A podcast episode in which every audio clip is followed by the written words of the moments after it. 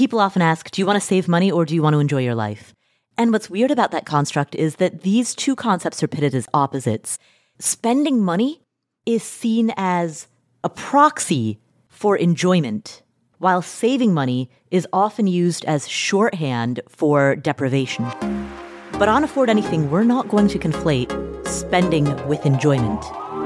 Welcome to the Afford Anything podcast, the show that understands you can afford anything, but not everything. Each choice that you make carries a trade off. And that applies not just to your money, but also to your time, your focus, your energy, your attention. So, what matters most? How do you figure that out, and how do you live your life accordingly? That's what this podcast is here to explore. I'm your host, Paula Pant.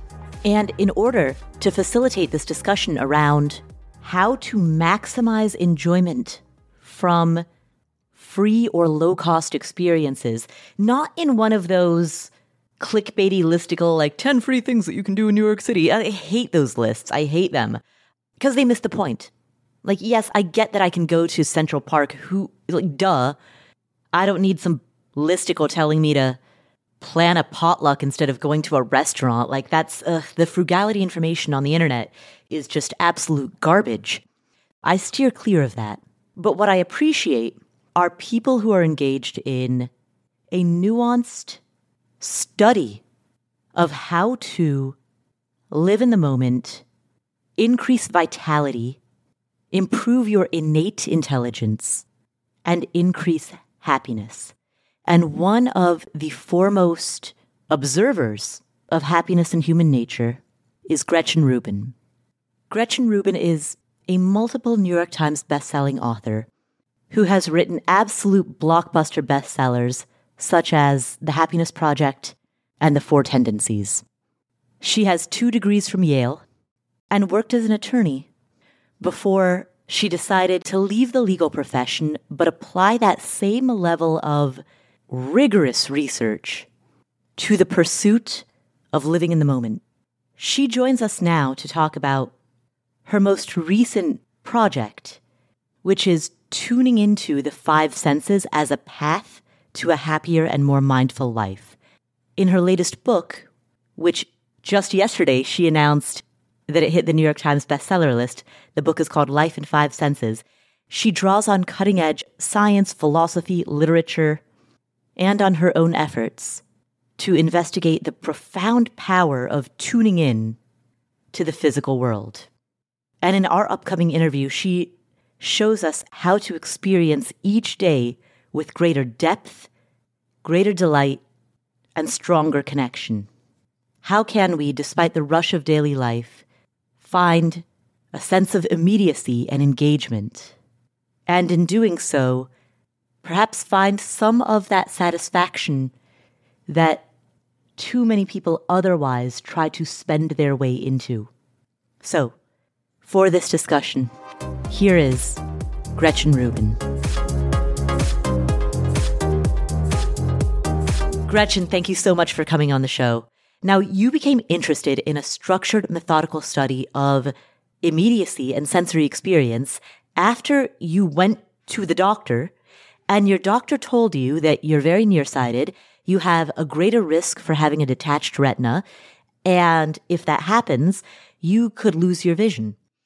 I'm interested in knowing what you did when you left that doctor's appointment.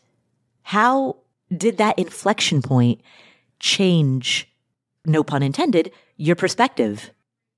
I live in New York City, so I walked out onto the street to walk home from the doctor's office, and it just shocked me. And of course, intellectually, I knew that at any moment I could lose some of my senses. And I knew that I could live a rich, meaningful life, even if I did lose some of my senses. But for some reason, this just penetrated. And I I realized how much I was taking my sense of sight for granted. I looked around the street that I was walking on and I realized I hadn't noticed a single thing on my walk there. I was just in this fog of preoccupation. I wasn't noticing anything. Mm. And as I had that realization, suddenly it was as if every knob in my brain just jammed up to maximum setting and I could see everything with crystal clarity and I could hear every sound on a separate track. And I could smell every single smell, you know, and I live in New York City, so it's a lot of smells. yeah. yeah. And it was just this sort of psychedelic experience where I was just perceiving everything with such startling clarity.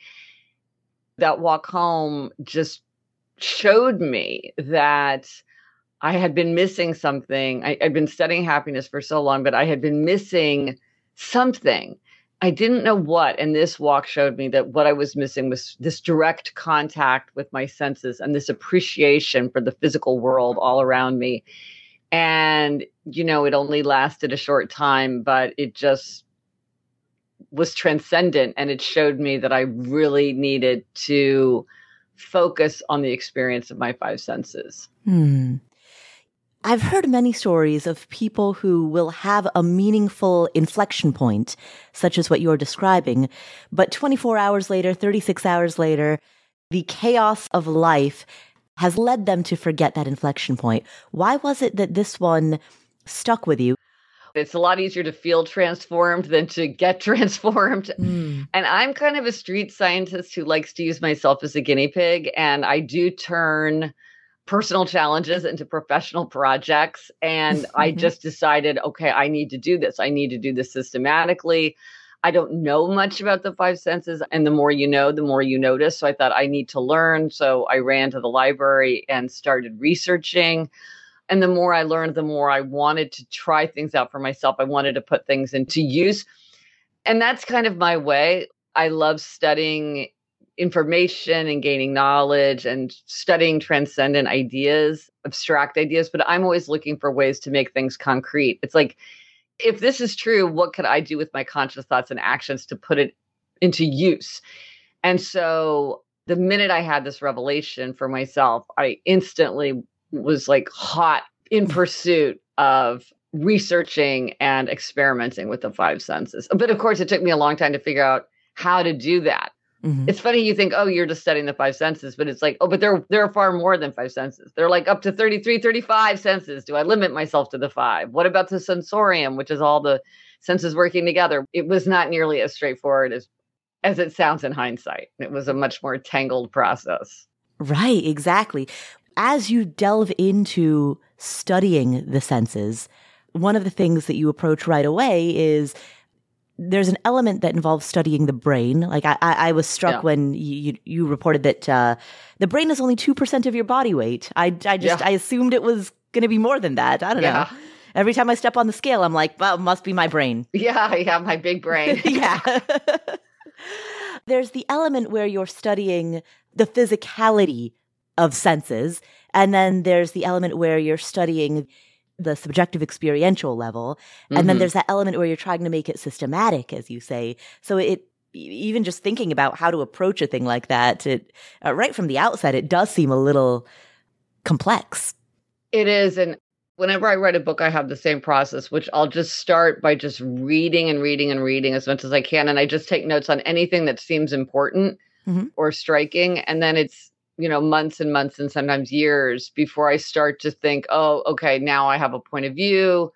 Now i sort of see what a structure would be and then i start to pull from all these notes that i've taken. But a lot of it ends up being kind of a red herring you know things that don't end up being important but are just part of my background understanding of a subject. Right. Huge volumes are written about any one of these senses or an aspect of these senses. It's part of it is distilling it and figuring out how to talk about them in a way that's cogent but also limited. Right. How do you organize? This is a bit of a tangent, but how do you organize your notes? Are you still using Scrivener? Uh, you know, I don't use Scrivener anymore. I really liked Scrivener, but I'm not very tech savvy and it made me very uneasy to have something between me and my notes. Mm-hmm because it would like ask me to update. And I'm like, yeah, but what if something goes wrong and this whole thing crashes? It just made me very uneasy. But I have a very unsophisticated way of taking notes. I'll just write down anything that I think is important, whether it's something that's occurred to me or a note from another book, you know, with citations. And then I'll often put tags next to it. So if I'm searching for something, I can find it. And then after a while, I'll start making like huge buckets, something like sight. But then when I'm actually searching for things, I will search by like a search term. And what I like about this is it's kind of an imperfect system, but that is almost better because it will kick up a lot of things that it, it's not really meant to kick up. And those sort of accidental associations are often very helpful for me, like things that I wouldn't necessarily have considered together. They sort mm-hmm. of appear together. And I'm lucky because I do have a really good memory of kind of like what's an unusual word that appeared in that quotation that I can search for. Like, oh, that quotation had the word husbandry in it. It's like, okay, let me just search by husbandry. So it's not a very sophisticated way to do it, but it works really well for me. Oh, interesting.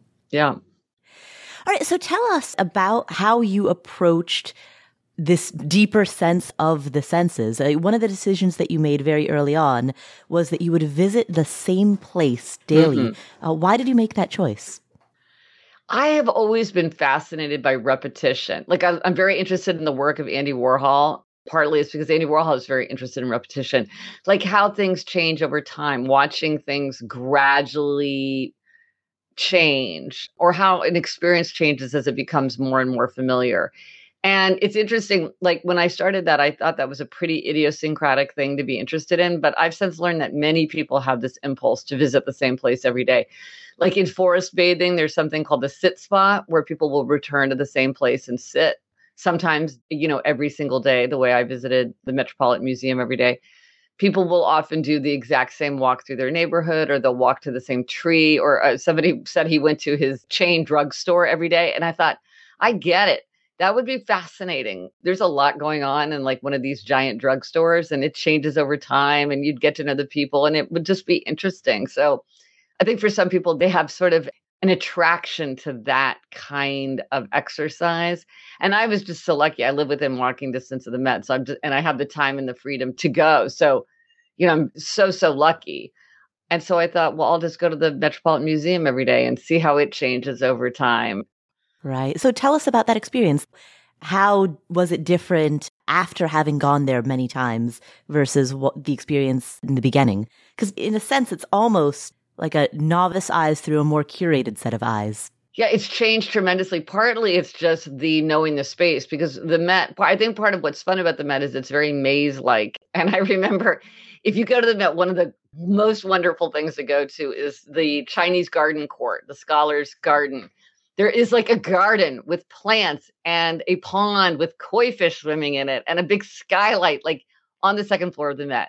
It's amazing. But before I was always like, is it there? Is it not there? Who can know? Like I just I, I would either stumble across it or it was like Brigadoon. Who knows? Now I know exactly how to get there, you know? So so I think part of what I loved was this feeling of it. It was sort of mysterious and maze like. I didn't know my way around. It felt endless. And now I know my way around very, very well. Not 100%, but I, I know where to go to find what I'm looking for. And so part of it is just mastering the space, which is fun. It was fun not to know and it's fun to know. It's it's different. And the first thing I did is I did go gallery by gallery through the whole Met just so I sort of knew every room. And now I go much more, you know, I'll just go for different reasons to different places. So I move through the space very differently. But it's funny, like it's not for me so much about the art as art as it is about the space as a certain kind of space. Of course, the art is incredibly important to making it a particular kind of space. But it's not like I run home and then read several volumes on, you know, Giotto to understand Giotto better. I'm very interested in just the experience of being in the museum. I had this really strange experience just the other day where the entrance that I go in, if I'm walking from the first floor to the second floor, there are two staircases that strangely are very close to each other. They're separated by like one gallery and they go from the first floor to the second floor. But I had noticed over time that one staircase was much easier to climb than the other. And finally I was like, wait a minute, that's kind of odd. Like, why would that be? So I go to the one staircase and I'm looking around and I'm like, it's made of stone and it's four flights with three landings and it's going from the first floor to the second floor. And I go to the other one and yeah, it's stone and it's four flights and three. La- and I couldn't figure it out. And I walked up and down the staircase. I'm like, no, it's definitely easier on this one staircase than the other. What can be the difference? And then finally, I brought a ruler and I measured the height of the steps on the harder staircase, just for the first two of the four flights, the step was slightly higher hmm. than it was in the top half of it or in the other staircase. And that dramatically affected my experience of climbing the stairs. That's the kind of thing that you don't notice right away. You know, that's the kind of thing you notice if you've been someplace many, many, many, many times. I mean, of course, it's a profound truth that we all know, which is the design of an experience. You may be going from the first floor to the second floor, but the design of that experience can make the journey very different. And I thought, well, this is just a very, very subtle change. And yet it had this dramatic impact on how I experienced the effort of walking the stairs. So slowly I'm starting to notice things like that as I go back, as well as noticing things about the artworks. Mm, right. A more nuanced look, more detailed look at your environment. Well, I mean, when things are new, they're exciting, but it's maybe you don't notice subtleties as much because you're taking in so much information. I mean, one thing that surprised me about the Met is it changes all the time. I knew the exhibits changed, but they'll just be paintings that move around or vanish like with no fanfare. There's no there's no reason for it. I mean they just are swapping things around. And at first i was like is, is my is my memory playing tricks on me? Because i could swear there was a big painting of a guy dancing a jig on that wall. And mm-hmm. where is that guy dancing a jig? And it's like well yeah that that stuff just changes all the time. Or oh there was this statue of a girl chasing a duck. Mm-hmm. i don't know where that statue is now. It's gone Hmm. I've learned to appreciate things because they can just disappear. Right. If you love something, take advantage of it now. You can't count on the fact that it will be there forever. Right. I want to ask you about the sense of smell. We'll, we'll jump past hearing and go to smell. Ooh, but, love the sense of smell. before we do, I want to just establish for the uh, for the audience what. And I know many when you were writing about happiness, a lot of people would ask kind of the obvious question, but what is the point of happiness or, you know, why is this important to study? So I'll ask the same question when it comes to the senses. Why should the average listener who is balancing work with taking care of family and balancing all of their daily concerns, why should the average listener care about being more in tune with their senses? Well, one thing is this is something that you could do without spending a lot of time, energy, or money. So it's definitely something that the ordinary person can tap into. Um, and I think people want to tap into it. I, I, feel like I almost don't even need to make the case for it because you know people go on and on about the metaverse, but really people are more interested in the universe. Mm. That's why so many experiences these days are billed as immersive because they know that is so compelling to people. And I think it's because there's sort of two things going on at the same time. Mm-hmm. One is that experience feels sort of drained and flattened because it's coming to us through screens. It's kind of drained of its life. But then on the other hand, things almost feel like hyper processed. Like this food has been engineered to hit every bliss point, And yet you got it as takeout. So there aren't the smells of grilling and baking and roasting that would have tantalized your sense of smell or you go to a movie and you see more images than you would ever normally see and there's a soundtrack that's like you know full of music and emotion and yet you you don't have any smells coming to you there's no air wind in your face. So things feel both too flat and too saturated. And so i think people are very hungry to have this sense of direct contact with the world and when I started this course, my assumption was that it would make me happier to connect with my five senses because that was the point of doing all of these exercises. But I have to say, I was astonished by how much more effective it was than I imagined and in a lot of unexpected ways.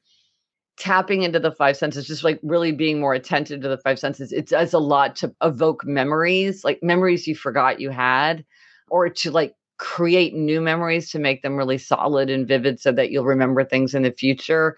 It's a great way to connect with other people. Sharing sensory experiences is something that is a very easy way to connect. It's a great way to spark your creativity. It's a great way to help yourself become more calm and also more energized. It's like, again, it's working in both directions. It helps to give you calm and feel less stressed out, but it also helps you to like pump up through the five senses. So just depending on what aim you're seeking in your life, there is probably a way to tap into the power of the five senses to help you achieve that aim. Right. It sounds as though it is a low cost or free and low time input way of improving your life, which ultimately is the point of all of this. Right, exactly. And of course, I should say, like, I studied my five senses. Everybody has their own complement of senses. So they may have five or they may not. And people have sensory differences. People really, I mean, one of the things that I learned was that people, we each live in our own sensory world to a very kind of startling degree, how individual our sensory experiences are. But I think whatever your particular experience is, there's probably ways for you to tune into your senses in a way that's going to boost your happiness. We'll come back to this episode after this word from our sponsors. This episode is sponsored by State Farm.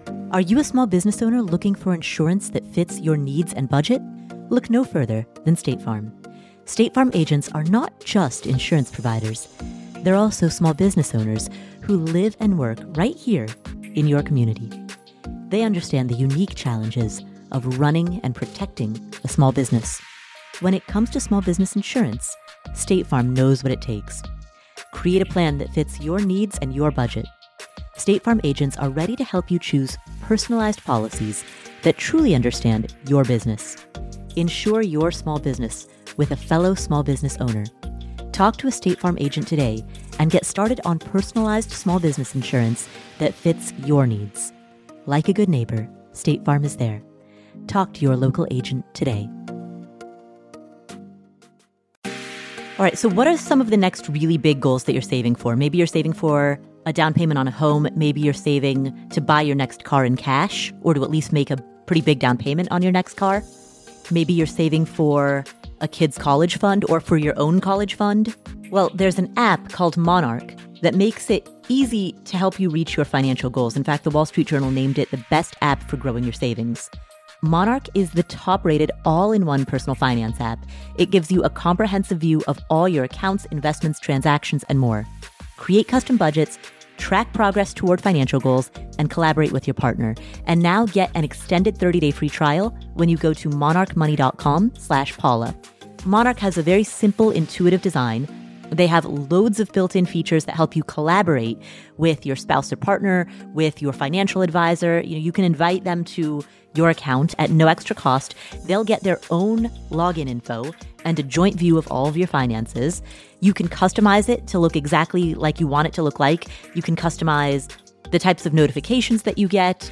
You know, I've set mine up so that I only see the big ticket stuff. I personally don't want to see the little things. I just want to see big ticket items. So I've set up my notifications accordingly, but you can do it however you prefer. You can change the layout of your dashboard. You can make it your own. And Monarch will never sell your data to third parties or show you ads. After trying out Monarch for myself, I understand why it's the top rated personal finance app. And right now, listeners of this show will get an extended 30-day free trial when you go to monarchmoney.com slash Paula. That's M-O-N-A-R-C-H-M-O-N-E-Y dot com slash Paula for your extended 30-day free trial.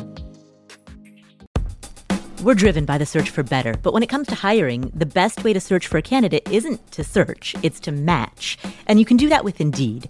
Indeed is a matching and hiring platform that has over 350 million global monthly visitors.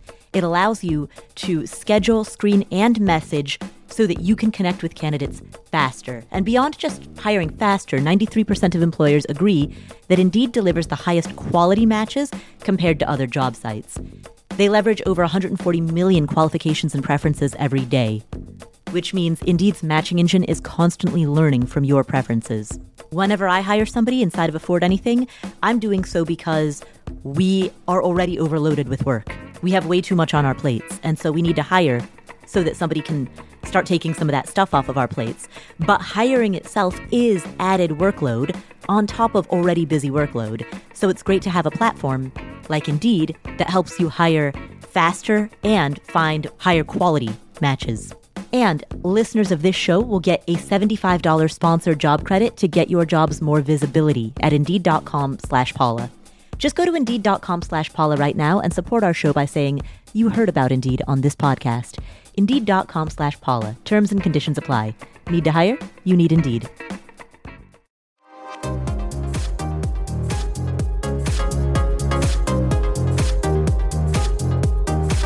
On the topic of how each individual sensory experiences are different and going to smell, one of the challenges with tuning into a sense of smell is, well, two of them. One is that there's a very thin line between smell and taste.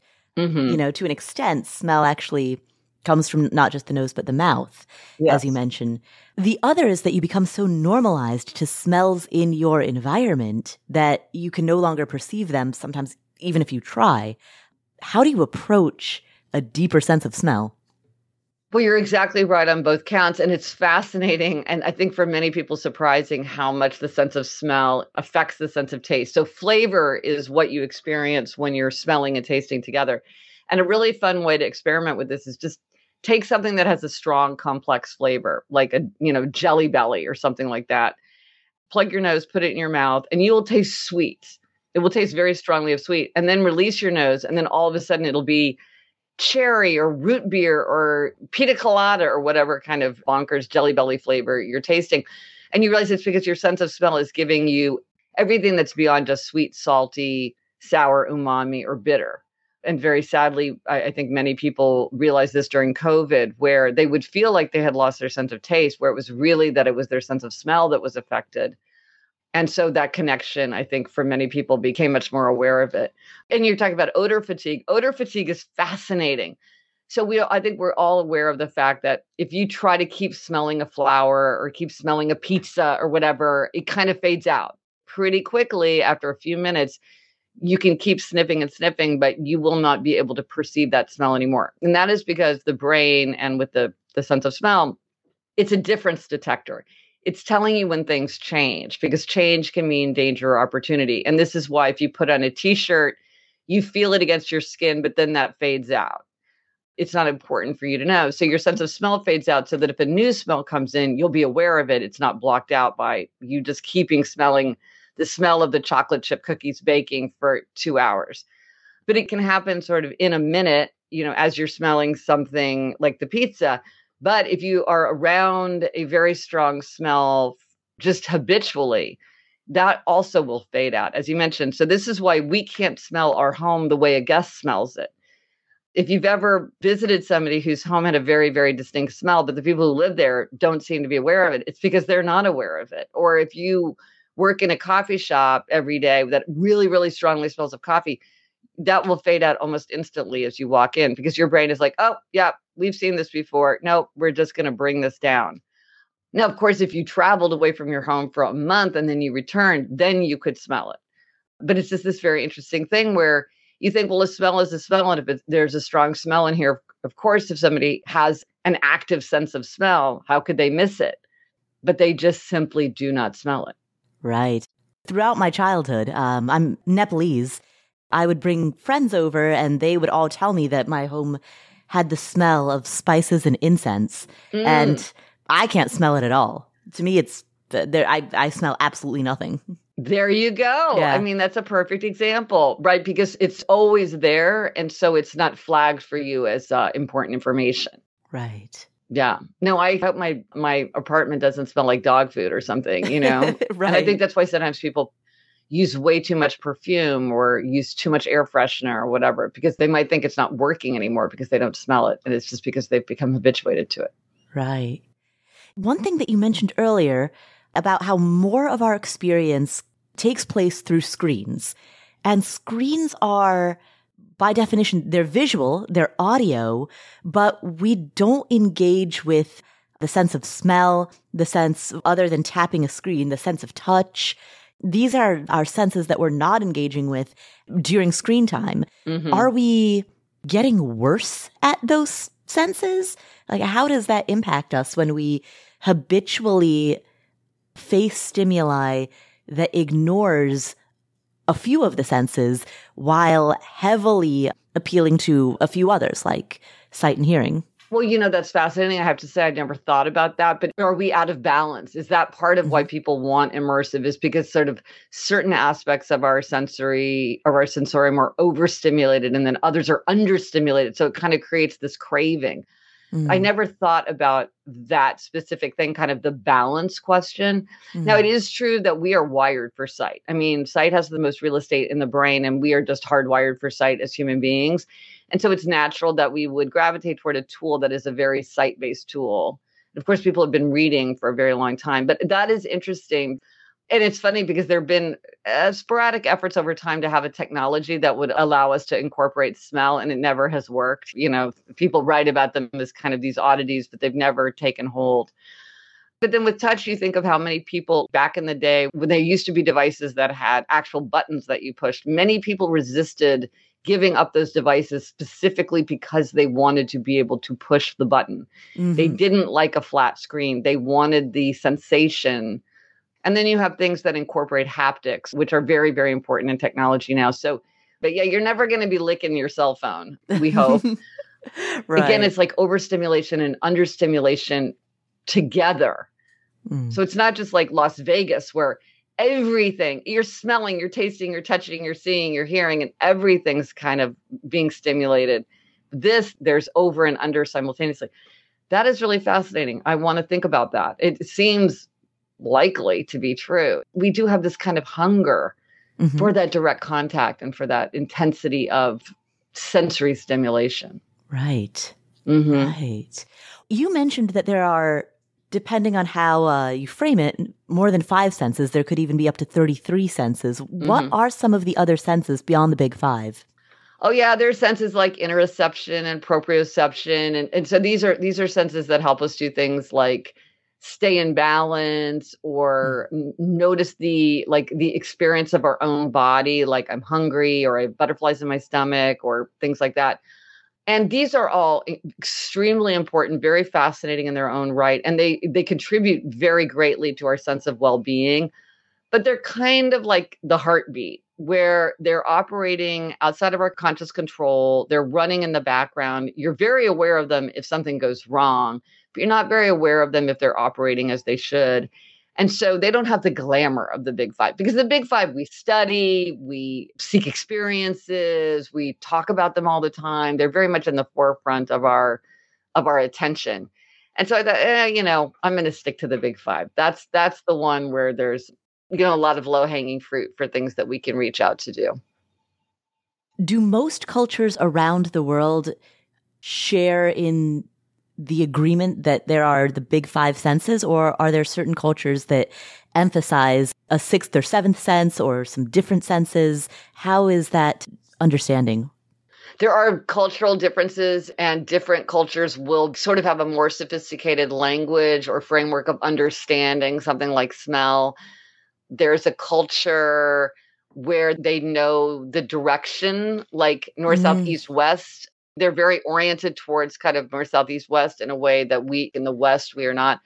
There are different ways to approach the senses depending on your cultural upbringing. And um, I mean, even with things like color, I mean, there are wide ranges of difference of how many sort of basic colors a culture will refer to. Sort of in English, we talk about, we have 11, but there are cultures that have three and different cultures break it up differently. For instance, in the Russian language, there's a word for light blue and dark blue that are mm. different words. And like there was no word in the West for orange until literally the fruit, the orange, appeared on the scene. And then they're like, we need a word for that. And the word, you know, was orange. It was just considered to be kind of a shade of yellow or red.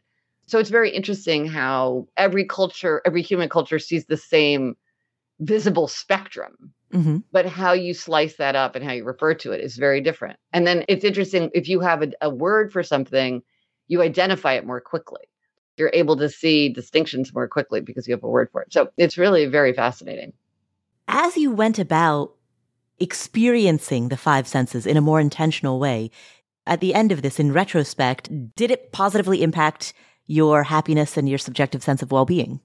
Oh, absolutely. I mean, mm-hmm. far more than I expected in so many ways. It gave me all these sort of new tools and new approaches to calm myself down and to get energized and give myself a boost when I needed to and to connect with other people. And also, I just had fun. It's interesting because with the five senses, there's a certain kind of approach that's very disciplined. Like a lot of people, I myself do not meditate. I've tried it a couple times. It's just not a tool that works for me. But a lot of people do the five, four, three, two, one meditation some people will do the thing where they like sit and like enjoy one sip of coffee for 20 minutes and like really really analyze it that is not my approach. my approach is much more like the playful, let's have fun with this. Like, let's get out in the world. Let's get our hands dirty. Like, let's just do whatever we want. Recess, like really tapping into the five senses for like a sense of vitality. So I think you could tap into the five senses to achieve many different aims, not necessarily what I was going for, but it absolutely did. It, it made my life so much richer. When you tune into your five senses, you, you notice more kind of beauty and fragrance, but you also notice more kind of racket and stink because mm-hmm. you're just more aware. But even that, I'm glad. I'm, I welcome that because it just makes my range of experience feel so much richer. Mm-hmm. Now, of course, I am the kind of person that was walking around in a fog all the time. You know, I'd be walking, there'd be a beautiful sunset, and I don't even see it because I'm busy editing a paragraph in my head. So I'm exactly the kind of person who needed this book, which is why I wrote it. Mm-hmm. Research mm-hmm. is me search. So I think some people are more tapped into their five senses just naturally, or maybe they've already disciplined themselves to do it. But I think that for people who do feel like maybe they've become disconnected from the world or from other people or from themselves, the five senses is a great concrete way that can help you shine a spotlight on that aspect of your life in a way that that feels very very manageable and very exciting you know very mm. fun very playful We'll return to the show in just a moment. 10 seconds on the clock. How many things can you name that are always growing? Like your hair, your net worth, I hope, your income, your investment portfolio. Again, I hope, I hope. Hey, how about the revenue in the business that you run on Shopify? Shopify is the global commerce platform that helps you sell at every stage of your business, whether you just started or whether you've been in business for 10 years, whether you're selling accounting textbooks or windshield wiper repair kits, and whether you're selling in person or online.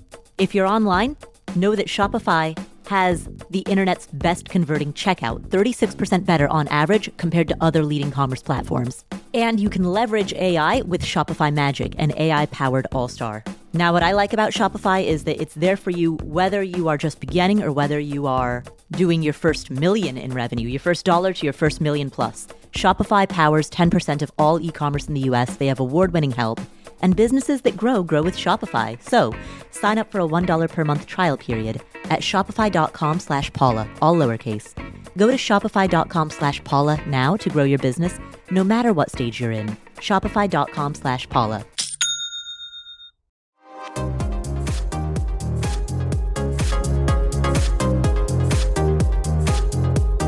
Your daughters were with you throughout a lot of this experience. First, how old are they? Well, one now is 24 and one is 18. Mm-hmm. The the big one kind of came in and out, but whenever she was around, I would snag her for my experiments. And then my younger one, she's home all the time, so she she definitely got conscripted. Mm. But they loved it. I mean, after a few, they saw how fun they always were, so they were very enthusiastic. Do you think that the experiences are different at different ages? Do 18 year olds or 24 year olds have a different sensory experience of the world than uh, someone of your age? And would someone in their 70s have a different experience? Well, it's definitely true that you, as we age, then our senses become less acute. So mm-hmm. often when people age, they think things don't taste as good or they don't taste as much. And that's often because the sense of smell has been affected definitely the sense of hearing is something that's affected with age. Um, loss of hearing is highly, is you know, as people age, that's highly correlated. So absolutely, I mean, they probably just had more vivid experiences just because they're younger. Yeah. Oh, here's something interesting though too that I learned, which is you should try by 25 that research shows that if you have not tried and enjoyed a food by the age of 25 or you have not listened to a genre of music by the age of 25, it is unlikely, or I should say less likely, that you will go on to enjoy it in the future. You know, and there's something called the reminiscence bump, which is from ages 15 to 25. We have a particularly vivid memory for the rest of our lives. Most adults will remember that period most vividly. Maybe this is the time when we're sort of forming our tastes. But so if you're under 25, it's like try as many things as you can because you're setting yourself up for future enjoyment. And if you're over 25 and you sort of are like, oh, I don't understand like why I never feel like listening to this kind of music, it's like, well, maybe you need to make a special effort if you want to bring that into your frame of reference because you know, it's not something that you experienced when you were younger. So that's something to think about just how our tastes are formed throughout our lives. Hmm, that's interesting. It's interesting actually that that starts at 15. I would have expected the lower bound to be quite a bit lower. You know, the foods that you eat when you're five. Yeah, maybe it has to do with the kind of sophistication of sort of memory that you do. I don't know. Yeah. It is very interesting. Like, do you remember 10th grade better than second grade? Yeah, yeah. it's interesting. Interesting. So, for the listeners, what recommendations would you give them is to, to the person who's listening to this as they're commuting down the highway on their way to mm. work right now mm-hmm. and they're mm-hmm. about to go into one of those really ugly offices with fluorescent lights and mm-hmm. terrible mm-hmm. office carpet mm-hmm. and drink like cheap watered down coffee and uh, use single ply toilet paper, right? That's that's the morning that they're about to have. Yeah. Um, you know, they, they might be like, I don't think I want to be more in touch with my senses. Right, I right, think right. it might just be depressing. what recommendations would you give to them? Well, one thing you can do, don't do this on the highway, obviously, but you can do it when you get to the office. Is I have a neglected sense quiz. So you can just go to gretchenrubin.com slash quiz and take this. It's like nine questions. It's free. It's very fast. And it will tell you your neglected sense. Mm-hmm. And so this is the sense that you least often turn to sort of for comfort or pleasure. You probably spend the least time uh, exploring it or learning about it. This is a really helpful thing to know because this is low hanging fruit.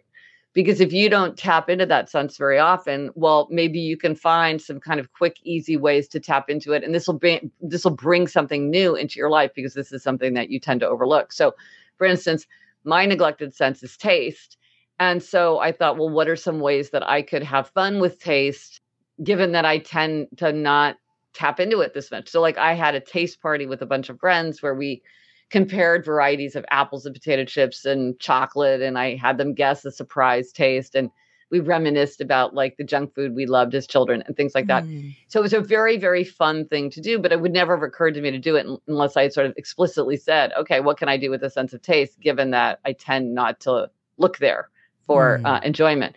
So that's one thing you can do. Um, another thing is to, you know, look for maybe one thing that you can do that will help you connect with other people using um, the senses. A very fun thing to do is like a taste timeline where you write down, you know, you make a timeline of your life. Like I divided my life into four periods. Mm-hmm. And then you can reminisce with people from those periods. So I did it. And then I called my sister to reminisce about the tastes that I remembered from childhood, because of course she shared my childhood tastes or her childhood tastes. And like we spent a lot of time talking about cinnamon Pop Tarts uh, and then you mm-hmm. could call your college roommate and talk about, oh, well, what were all those things that we ate and drank in college? Like, did you have a like a drink that everybody drank in college? Like, we always drank sangria because we could get it really, really cheap at this restaurant, and then we got free chips if we ordered sangria. So that was like loomed large. I've never had sangria since. I don't think so, but you know, it instantly takes me back to that feeling of college.